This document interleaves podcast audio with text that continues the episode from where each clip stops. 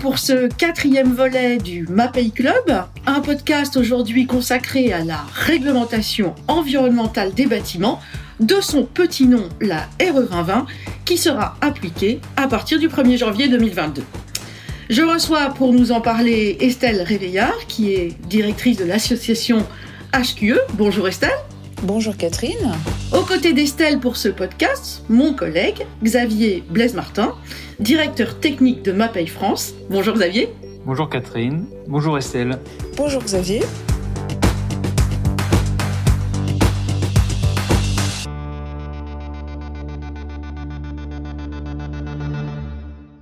Alors, Estelle, je vous laisse vous présenter, ainsi que l'association HQE qui a bien évolué depuis sa création en 1996.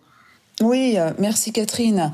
Donc Estelle Réveillard, comme l'a précisé Catherine, je suis la directrice de l'Alliance HQE-GBC.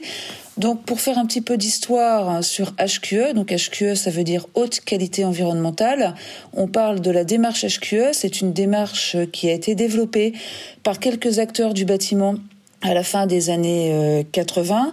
Cette démarche-là a suscité un intérêt des pouvoirs publics qui ont soutenu la création d'une association, donc l'association HQE, association qui a été reconnue d'utilité publique en 2004. et l'association est devenue l'Alliance HQE-GBC en 1996 suite à la fusion entre l'association HQE et le réseau Green Building Council français. Alors justement, aujourd'hui, quelles sont les, les, missions et les objectifs donc de cette association avec ce, ce nouveau périmètre? Alors, les missions et les objectifs de l'Alliance HQE-GBC euh, sont d'agir pour le bâtiment et l'aménagement euh, durable. Alors pour ça, on a deux cadres de référence hein, qui ont été euh, rédigés par les membres de l'Alliance HQE. ces deux cadres de référence, donc il y en a un pour le bâtiment et il y en a un autre pour l'aménagement, ce sont le socle de tous les travaux et de toutes les réflexions de, de l'Alliance HQE-GBC. Derrière, on travaille avec et sur des programmes qu'on appelle HQE Performance et qui donnent lieu à des travaux d'innovation collective et à l'expérimentation. On, a notamment travaillé sur l'économie circulaire. Il y a quelque temps, on a également travaillé sur l'ACV, l'analyse de cycle de vie du bâtiment. Alors justement, je rebondis là-dessus, Estelle, c'est vrai que l'Alliance HQE a vraiment eu un rôle historique dans la mise en place de la démarche d'analyse du cycle de vie. Oui, tout à fait. En fait, l'Alliance HQE-GBC s'est lancée dans un test HQE Performance en 2011. Et ce test HQE Performance a permis de mesurer l'impact environnemental d'un bâtiment et sa performance selon une approche globale et sur la base de plusieurs critères. Donc nous, on parle toujours d'une approche multicritère. Euh, donc dans, ces critères, évidemment, on compte l'énergie, le carbone, mais il y a aussi l'eau, les déchets, la qualité de l'air intérieur, etc., etc. Alors merci pour toutes ces précisions sur les, indicateurs. Je pense que ce qui intéresse aussi euh, fortement nos auditeurs, c'est de savoir ce que concrètement va changer cette fameuse euh, réglementation 2020. Ouais, jusqu'ici on parlait de RT, donc de performance thermique, et donc aujourd'hui c'est beaucoup plus large. Et on parle de RE pour réglementation environnementale.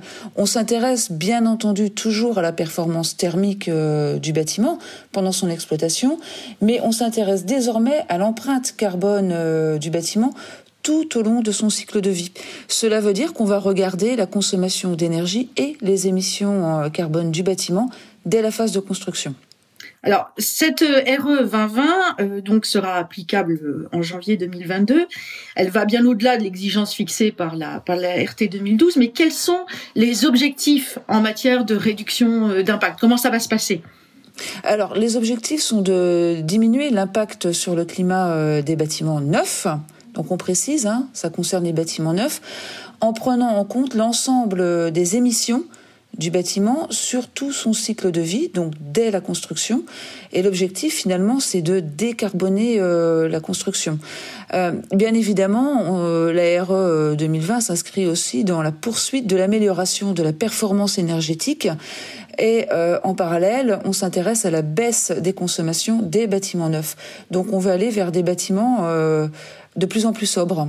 Alors, quelles sont justement les grandes orientations qui ont été retenues pour, euh, pour parvenir à ces, à ces objectifs très ambitieux?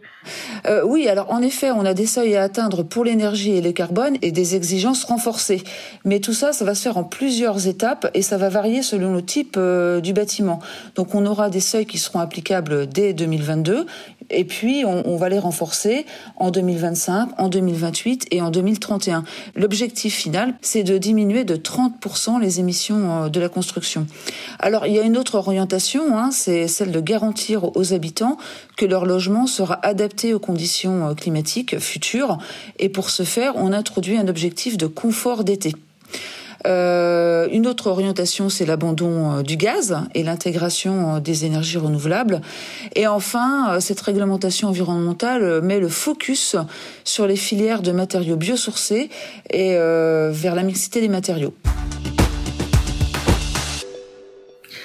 Euh, merci Estelle pour toutes euh, ces précisions. Alors il s'agit euh, en effet d'un véritable changement de paradigme qui finalement responsabilise encore plus tous les acteurs de la, la, chaîne de valeur sur les impacts liés aux matériaux et équipements.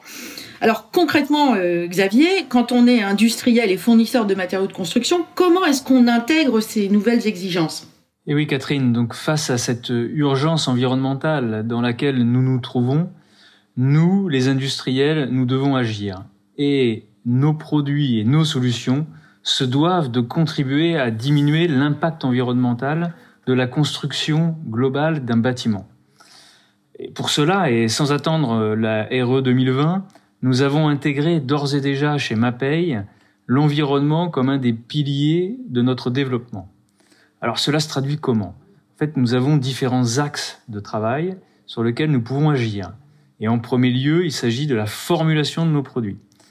Le choix et le mode d'approvisionnement de nos matières premières, nos process industriels et un travail aussi sur l'emballage de nos produits. Et tous ces éléments permettent de réduire l'empreinte environnementale de nos différentes solutions dès leur conception jusqu'au traitement de leurs déchets. Merci Xavier. Il y, a, aussi la contribution directe de produits qui sont mis au point par les industriels pour contribuer à améliorer la performance du bâti. Absolument. Les premiers éléments que j'évoquais euh, étaient plutôt sur le cycle de vie du produit, hein, dès la conception jusqu'au traitement du déchet. Mais nos produits peuvent aussi directement contribuer à améliorer la performance énergétique du bâtiment, notamment en améliorant par exemple son isolation. Euh, chez Mapei, nous proposons par exemple des mousses polyuréthane isolantes expansé à l'eau et non plus expansé au gaz HFC ou HFO, sans COV, donc tous ces éléments qui sont très nocifs pour l'environnement, avec malgré tout un lambda très intéressant, très performant, inférieur à 0,030. Qu'est-ce que ça mesure le lambda pour nos auditeurs? Le lambda, c'est la capacité en fait d'isolation thermique du matériau qui est utilisé. La valeur que j'indiquais est donc une valeur qui permet de caractériser une très bonne isolation thermique du matériau qui est utilisé. Un autre exemple euh, est celui de nos adjuvants qui sont utilisés dans le système de mousse non plus polyuréthane, mais de mousse minérale isolante Aerium, sur lequel nous avons euh, œuvré euh, pour définir ce, système avec Lafarge alors, on a aussi euh, toute une gamme de, de, produits euh, d'étanchéité qui vont améliorer euh, la performance thermique du, du bâti. Absolument. Estelle l'évoquait précédemment. il y a un des objectifs de la RE 2020 est celui d'améliorer le confort thermique d'été. Des systèmes peuvent être utilisés comme les systèmes d'étanchéité liquide pour toit plat ayant un indice SRI, donc c'est l'indice de réflectance solaire, suffisamment élevé pour permettre de limiter l'échauffement du bâtiment, éviter aussi les îlots de chaleur urbains et ainsi contribuer à atteindre cet objectif de confort thermique d'été grâce à la réalisation d'une toiture dite cool roof. Merci beaucoup euh, Xavier. Alors maintenant, je voudrais qu'on fasse un, focus vraiment sur le sur le CO2, hein, qui est au cœur euh, quand même de, l'enjeu euh, de la RE 2020. Un gros changement avec euh, dorénavant le fait de comptabiliser l'empreinte carbone d'un bâtiment au mètre carré construit. Euh, donc ça, ça va changer complètement euh, l'approche des, des, concepteurs et, et de la maîtrise d'œuvre, non Estelle?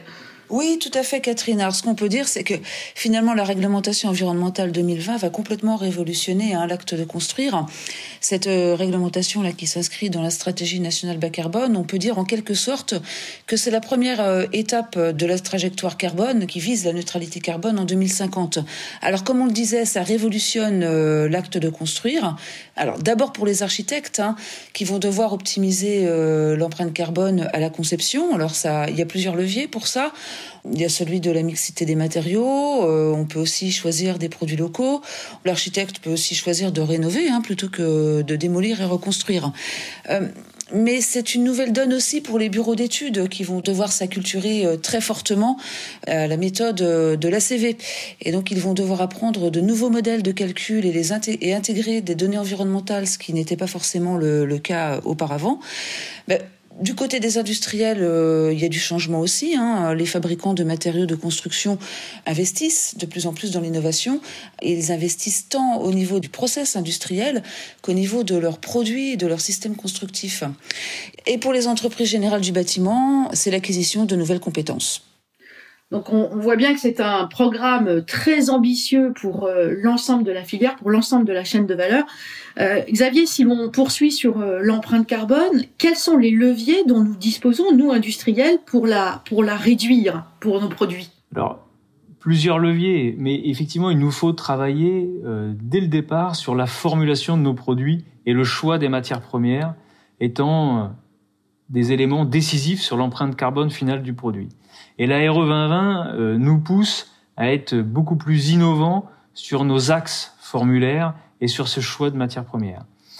Euh, par exemple, nous qui sommes euh, fabricants de mortiers avant tout, une des matières premières principales utilisées par notre industrie est le ciment. et on sait que le ciment est générateur de CO2. Et donc nous avons lancé d'importants projets de formulation avec des ciments dits composés, sont des ciments ayant une quantité de clinker plus basse et donc une empreinte carbone plus réduite.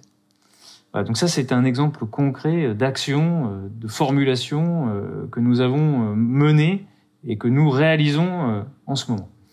Nous travaillons aussi avec nos clients fabricants de béton, BPE et préfabricants, pour les aider à produire des bétons moins carbonés en leur proposant des adjuvants justement adaptés à des ciments bas carbone.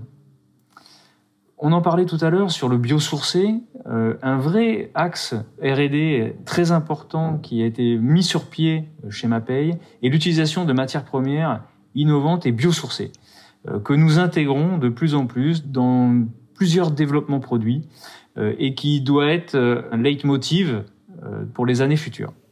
Alors, il y a aussi d'autres leviers en dehors euh, des produits en, eux-mêmes. Oui, oui, il existe d'autres leviers. Hein. Euh, il y a l'optimisation environnementale hein, de nos sites industriels euh, et de nos différents process de fabrication.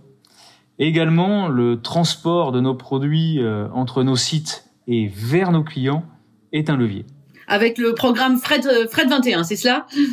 Oui, oui, tout à fait. Euh, depuis 2019, euh, nous avons, enfin exactement même fin 2018, nous avons adhéré au programme Fred 21, ce qui nous a permis d'engager un certain nombre d'actions, euh, tant au niveau supply chain, logistique et modalité des commandes clients, afin de pouvoir réduire significativement nos émissions de CO2 liées à nos transports de nos produits. Euh, quelques chiffres. L'année 2019 était la première année de mise en place de ce programme Fred 21 et ça nous a permis de réduire de 9% nos émissions de CO2.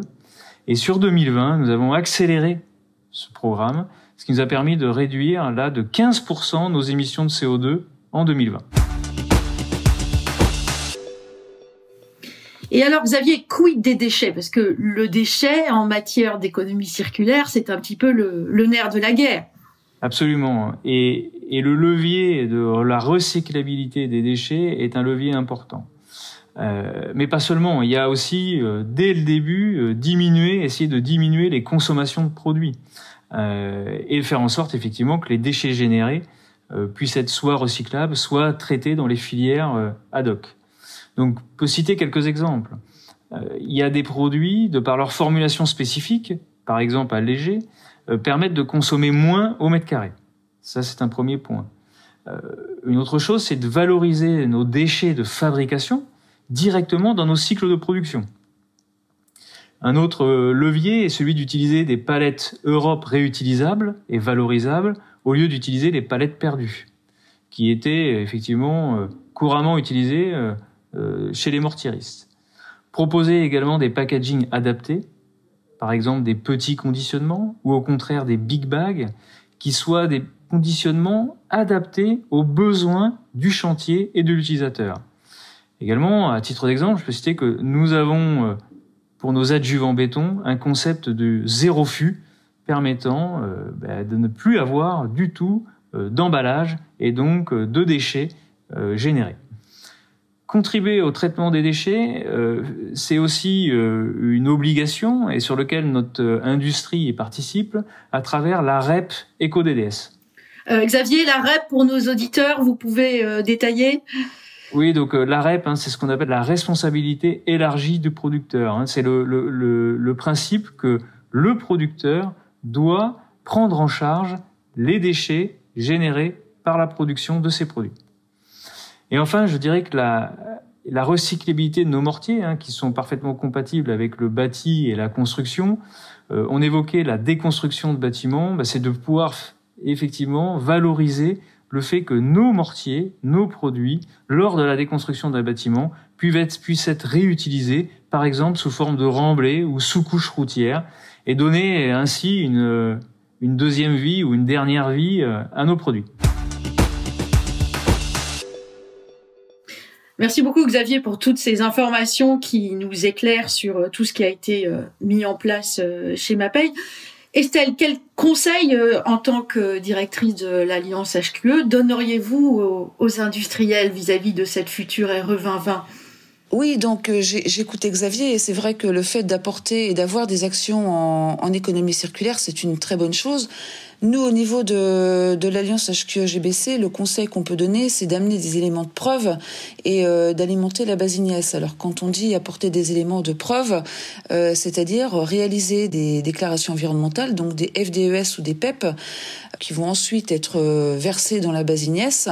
Et ces données-là vont permettre de réaliser des calculs d'ACV, donc des calculs d'analyse de cycle de vie, ces calculs qui sont indispensables à réaliser dans le cadre de la RE 2020. Aujourd'hui, la base elle contient des données spécifiques ou des données par défaut. Les données spécifiques sont celles qui sont produites euh, soit par les fabricants de matériaux de construction ou les, euh, les fabricants euh, euh, d'équipements, soit par des collectives d'industriels. Et les données par défaut sont celles qui sont créées lorsqu'il n'existe aucune donnée. Donc en fait, elles sont, elles sont majorantes. Donc les industriels ont tout intérêt à se mobiliser pour créer des données spécifiques. Alors certes, ça représente un investissement pour les, pour les industriels, mais ça montre aussi une démarche environnementale de la part du fabricant. Merci, merci beaucoup Estelle pour toute euh, cette précision. Alors on entend parler euh, aujourd'hui beaucoup aussi euh, de label 2020 qui est différent en fait de la réglementation éponyme. On y perd un peu son latin. Est-ce que vous pouvez nous éclairer là-dessus?